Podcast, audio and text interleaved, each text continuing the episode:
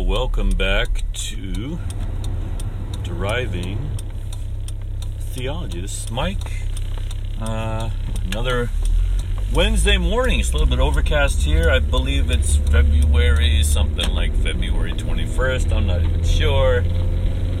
Something like that. Yep, it's getting closer and closer toward spring.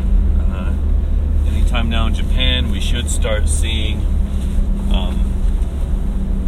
daffodils springing up. That usually happens about this time of year. And then also the plum trees blooming. Japan is famous for its plum trees. They eat sour plums here, which are pickled, called umeboshi,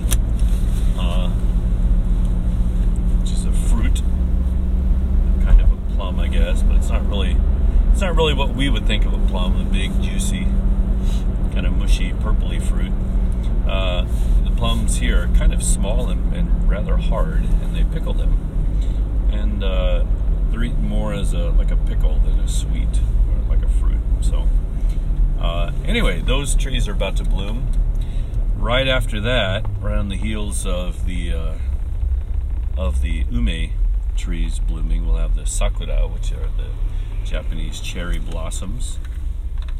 I'm not sure why they're called cherries, because you don't eat the fruit. They're very small. They look more like not even as nice as a crab apple. Very, very tiny. So going to be expecting a little bit warmer weather, but probably wetter weather, getting on towards spring. It's been an unseasonably cold year. It's still pretty cold today. And I've been busy with stuff,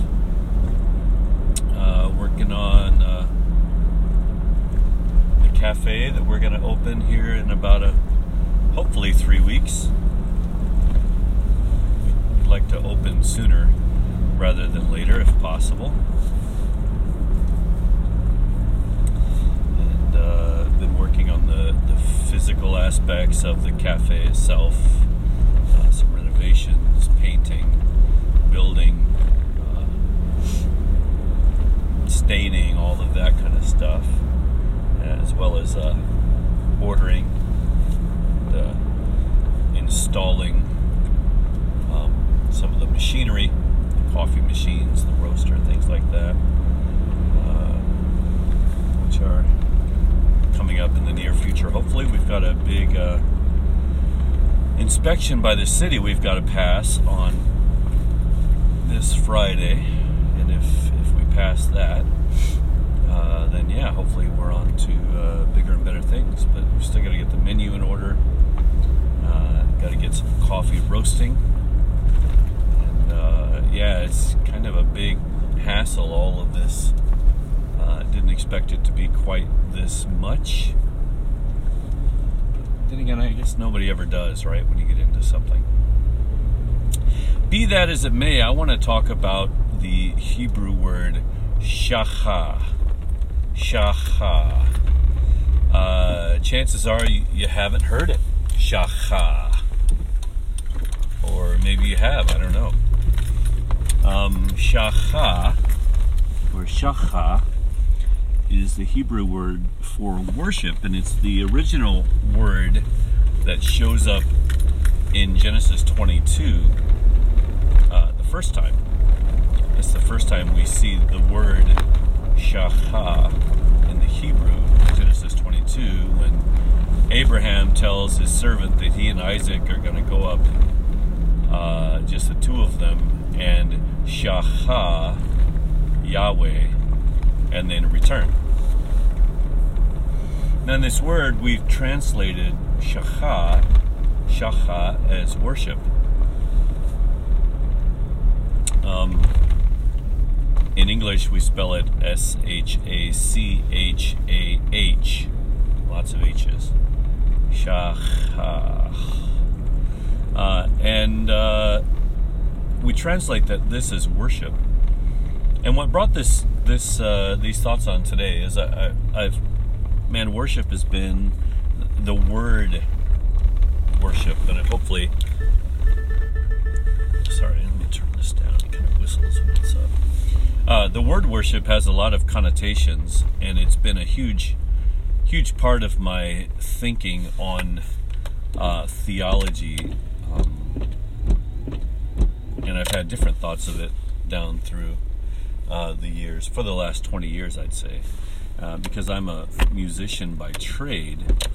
I've pretty much automatically been conscripted into what we call worship leading, which is basically, at least in the denomination I grew up in, song leading. Getting up in front of people, choosing the music, waving your hand, getting it pitched right, and all the physical stuff of that. It's been song leading. And that's what we call worship leading. And we have this word worship music, and actually sometimes we just say worship. A lot of people, if they thought about, hey, I'm going to go worship, right away music would come to mind for a large number, I would say, of the evangelical population anyway, that music and worship are associated together almost all the time. And so I wanted to just to talk through some of the things that I've been thinking. I'm sure I've breached this subject before in this podcast, but I really want to talk about the nature of worship. And I'm only talking about the word shachah today. I'm not getting into any of the Greek words that have been used for worship, or even any of the other Hebrew words that you might find in the Old Testament. Just the word shachah, as it's the earliest word used. And so, looking online at some Hebrew dictionaries this morning, the word shachah usually is translated to prostrate oneself before an authority, and sometimes specifically before Yahweh. I mean, the word could have been invented specifically for prostrating oneself before Yahweh. And so, just taking this instance where it's used for the first time in Genesis, let's think through the way that Abraham prostrated himself, or you also might say humbled himself, or submitted himself before Yahweh on the mountain. So let's talk about that idea of the physical act of prostrating oneself. In layman's terms, this is known as bowing, right? We bow. Usually, if we go prostrate, we usually think of going all the way to the ground, maybe on your knees, or even on your belly, and sometimes with your head to the floor, stretched out. It's a position.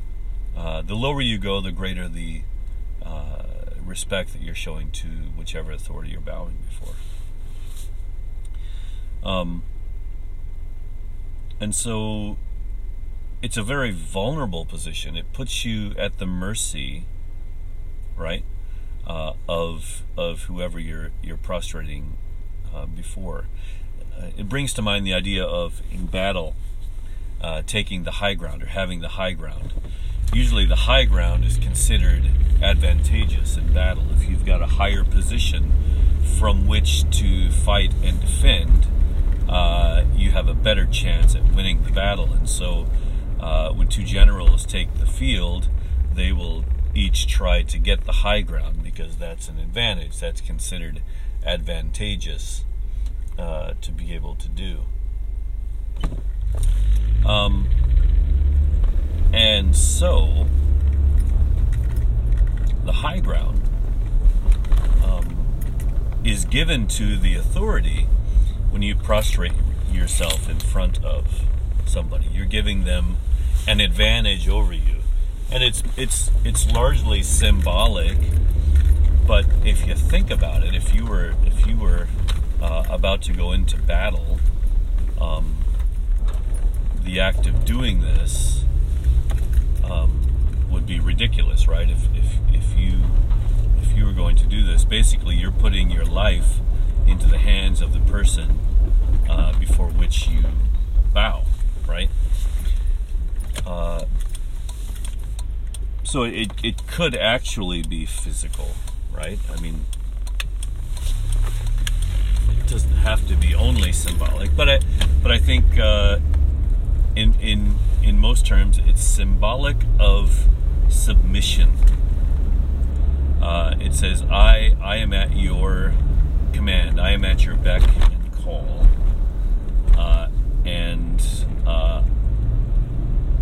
My own will doesn't matter, but your will is more important. And so I'm going to humble myself and to symbolically show you that I am at your command. I am here for you to command, and I submit my own will to you, right? So bowing is symbolic of that. Now here in Asia, especially in Japan, where I live, bowing is an everyday occurrence. Even as I drive, if somebody shows me a courtesy, I bow to say thank you, right? We bow low before people of higher respect in Asia. If somebody is very old, for example, and you were greeting them, you would try to bow lower than they bow. The lower you bow, the greater respect you show. Oftentimes when you visit a traditional Japanese household and there's an elderly woman there especially, she will actually get on her knees and press her forehead almost to the floor to greet you as you enter their house, right? And again, there are some cultural things in Japan that come from this, and one of the things I have a feeling, this is all pure speculation. I've done some study in this, but I haven't done any real scholarship into this idea. So take this worth a grain of salt. But there was a time in Japan where the government forced neighbors to tattle on each other, by penalty of sometimes death. So if you had neighbors who were who had rebellious designs on the regime or whatever, and you knew about it, you would be responsible. So people were pretty much forced to tell in order to protect their homes and their family. There was a time with this. And so today, Japanese aren't terribly keen on inviting you into their home. Now, more so with foreigners, but with other Japanese people, it's just not a common thing. Like, you don't have these dinner parties where people all gather in somebody's home to have dinner, right? Instead, everybody goes out. They go to a neutral place. And I think what I'm speculating is that this comes from that time when people were forced to tell on their neighbors. And so if I were to enter your home and I were to see a cross, for example, when the regime had deemed Christianity as an outlaw religion, then I would be responsible to report you. And if I didn't, I could lose everything, including my life. And so I'd rather not go into your house. I'd rather not know what's going on in your house. I don't want to discover anything. And so instead, what we do is we go to a neutral place, and therefore everybody's safe and the pressure's off, and I can legitimately have an excuse for not knowing because I've never entered their house and I never saw that object or whatever. Again, this is speculation. And so my guess is when someone does enter your home, and they bow really low, what they're saying is, my life is in your hands. Please, don't see anything you shouldn't see, and don't jump to any conclusions by what you see in my house, because our homes reflect who we are. You know, if you were to go into my home, I think just by spending a little time inside that building, you would know a lot about me. And so I don't wonder that the reason people bow so low when you enter their homes is because they are completely in your hands. If you were to see something and you were to report it, you know, they could be tortured and killed. And this was, of course, this is a couple hundred years ago when this happened. But I'm just wondering, again, pure speculation. I know, I don't think anybody, a lot of people will dispute this. But I haven't heard anybody disprove it either. So anyway, these are thoughts I have living in this country for 23 years now, nearly half of my life. So worship. So when Abraham tells his servant that they're going to go up on the mountain and worship, what does he mean? That they're going to go up there and actually bow down before the Lord? Well, when we read on, we don't read about Abraham bowing when he gets up there, nor Isaac. What we read about is him setting to do what God told him to do. We see Abraham going on the mountain and preparing to sacrifice his son, which is exactly what God told him to do. Okay? So we have a symbolic nature of bowing or prostrating oneself, but we also have the actions that follow. And the action doesn't necessarily mean to physically lower your body before God, but it means to show, to prove that you are submitting to God by obeying, by doing what He asked you to do. And there's choice involved, right? We have the choice. We have the choice to obey God or not to obey God. And so to worship God is to submit to His authority, to admit that He knows better than you, and to go through with what He has asked you to do, right? To obey, to submit. Because, you know, you may go before a king and lower yourself all the way to the floor, but you could just as easily walk out and start spreading rumors about the king, or engaging in revolutionary activities to overthrow the king and his regime. And so, symbolically prostrating oneself does not mean worship. To just show up and make a symbol of worship is not the same thing as worshiping. Okay? So Abraham, he is told by God to do this, and he tells his servant that he's going to worship, and then he goes up and does what God asked him to do. Okay. So this is what I find worship to be. Worship is submitting yourself to the authority of God, to the will of God, admitting that He knows better than you, and choosing to follow His ways instead of pursuing your own agenda. Okay? Because everything Abraham was doing at that point was against his own agenda. I mean, he wanted Isaac to live.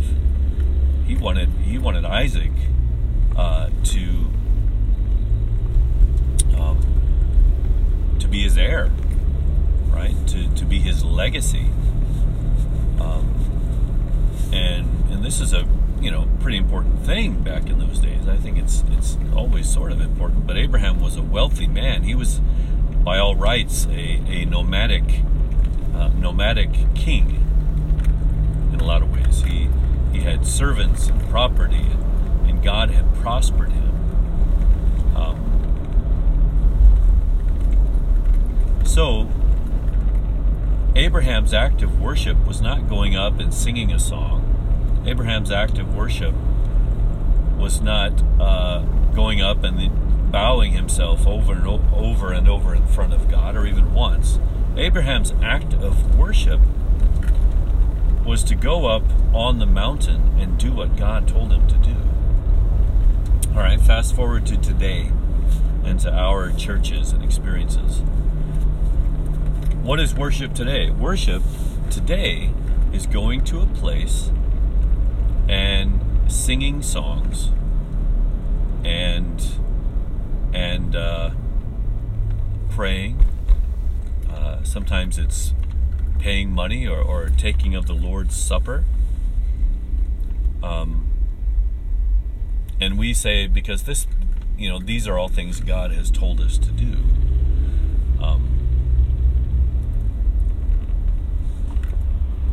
But actually what we know is that, that's all well and good. Those things, there's nothing wrong with those things in and of themselves. Tithing or partaking of the Lord's Supper or listening to teaching, those are all good things. But if that is your only connotation of what worship is, then I think you are missing out on 99% of the meaning of worship. Because if we go and we symbolically show that we are submitted to God and to Jesus by just showing up and giving our money and then going home, but then we go out into the world and we don't feed the naked, we don't clothe the naked, we don't feed the hungry, we don't shelter the exposed, we don't heal the sick, we don't cast out demons, we don't do anything to help people, which is all of the activities that Jesus was engrossed in, most of the activities that Jesus was busy doing. We're all about helping people in their time of need, right? And teaching others to do the same. You have these two main missions. He called the 12, and yes, I suppose he taught them, and they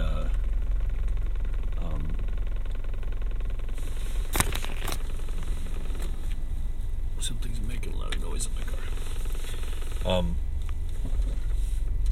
They did some what I would call quote unquote religious rituals, probably, and we know they did.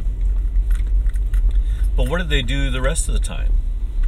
When they were out in the world, they were doing what Jesus did when he was out in the world. They continued to do that stuff. They continued to heal. They continued to help people. Right? And so if your sole act of worship on any given week is to show up at a building for 90 minutes, then I think you've missed the heart of worship completely. Yes, we're supposed to gather with the saints. Okay, I get that. I admit that. I embrace that. But we're called to be so much more in the world. And if you're not living it day by day, if you're not living a life of worship, in other words, submitting to the authority of God day in and day out, moment by moment, then whatever you do that you call worship on Sunday is meaningless and empty. And I dare say, fake, right? Now that that may be a place that you need to start. You know, that's quite possible. You may need to start there. Church is where you may start to learn about who Jesus is. But at some point, who Jesus is needs to affect you in your everyday life, every day. The way you conduct yourself, the way you do business, the way you do art, the way you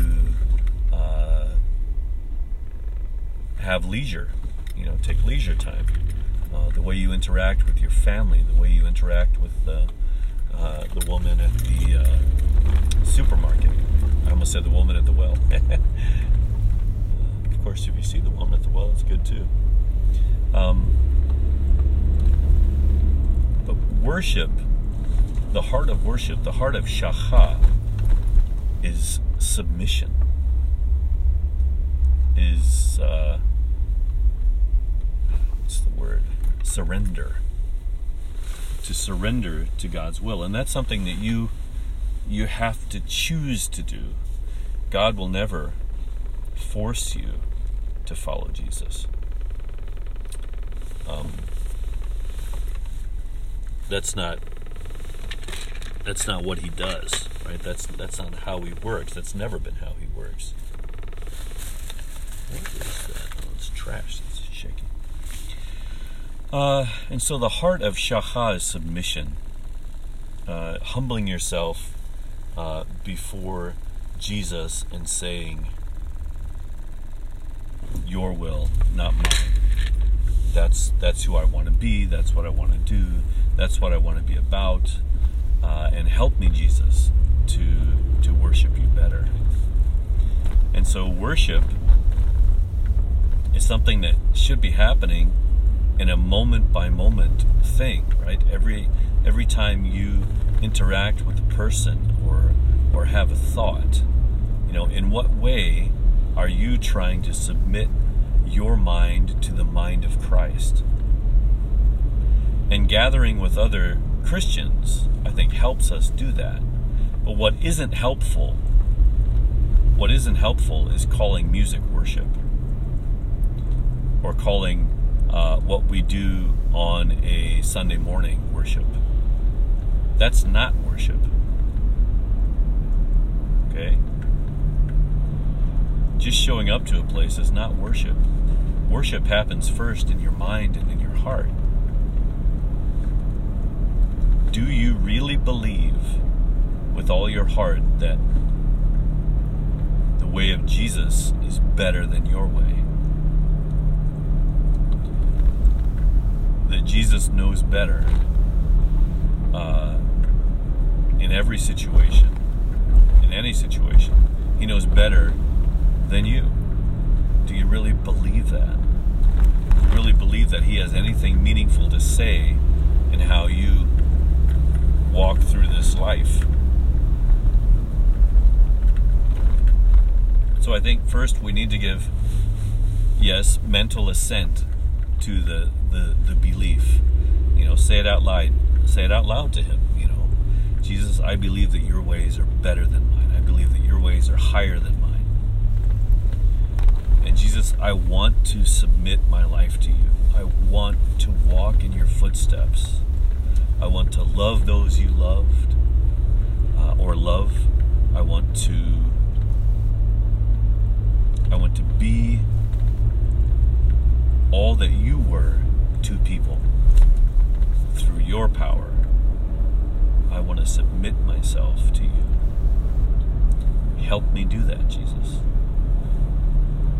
Give me more of you. Help me to see more of you. Help me to just help more of you to pour out of me. As John the Baptist said, help me to decrease so you can increase.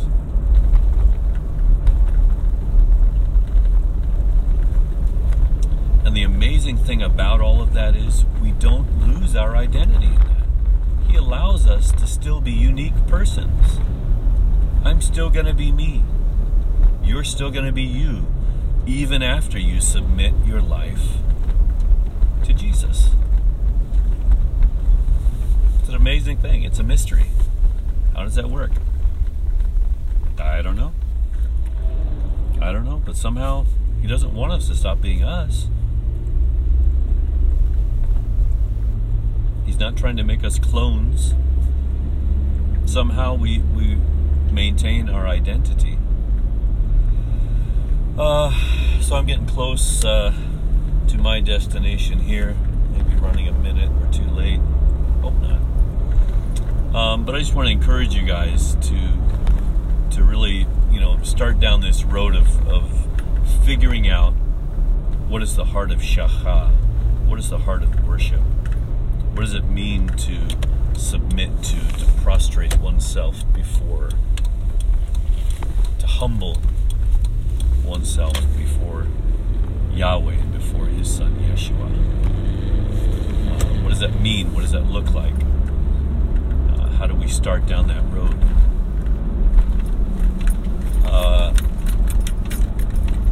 And I would venture to think it might start not with when you're at church, but when you're alone, when nobody's watching, when you can get away with whatever you want because no one will be the wiser. Those moments, when you submit those moments, then I think you've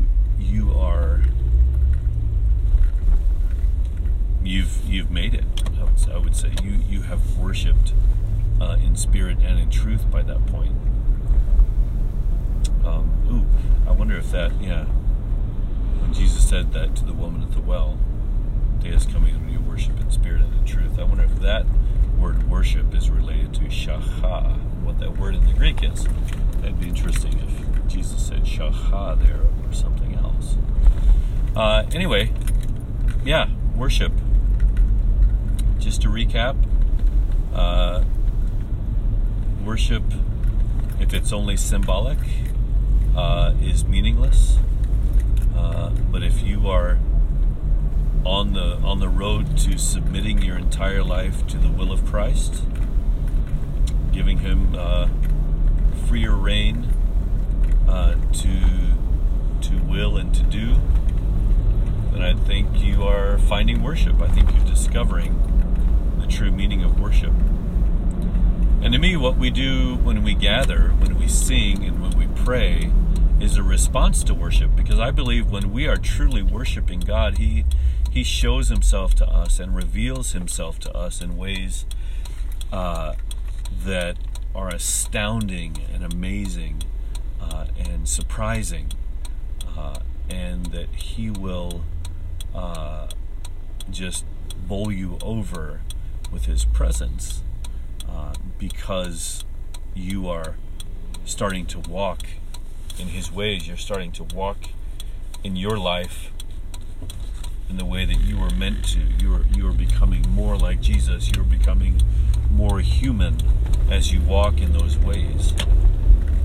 And I think what happens is the Lord meets you on that road in ways that you had only dreamed were possible.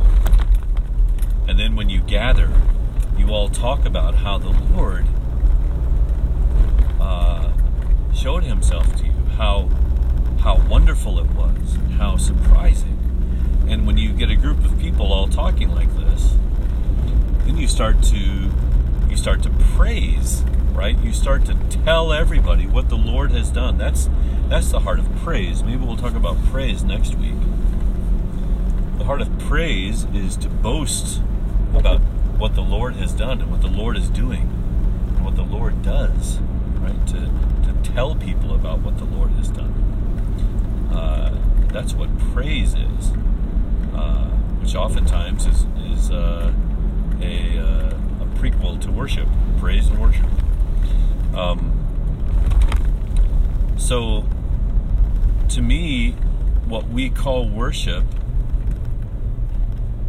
on its best day, when it's functioning as it was meant to, when our gatherings are functioning by the leading of the Holy Spirit, I think what we call worship is actually more accurately described as a response to worship, right?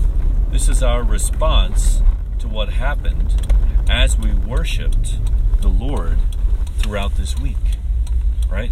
This is our response to what happened.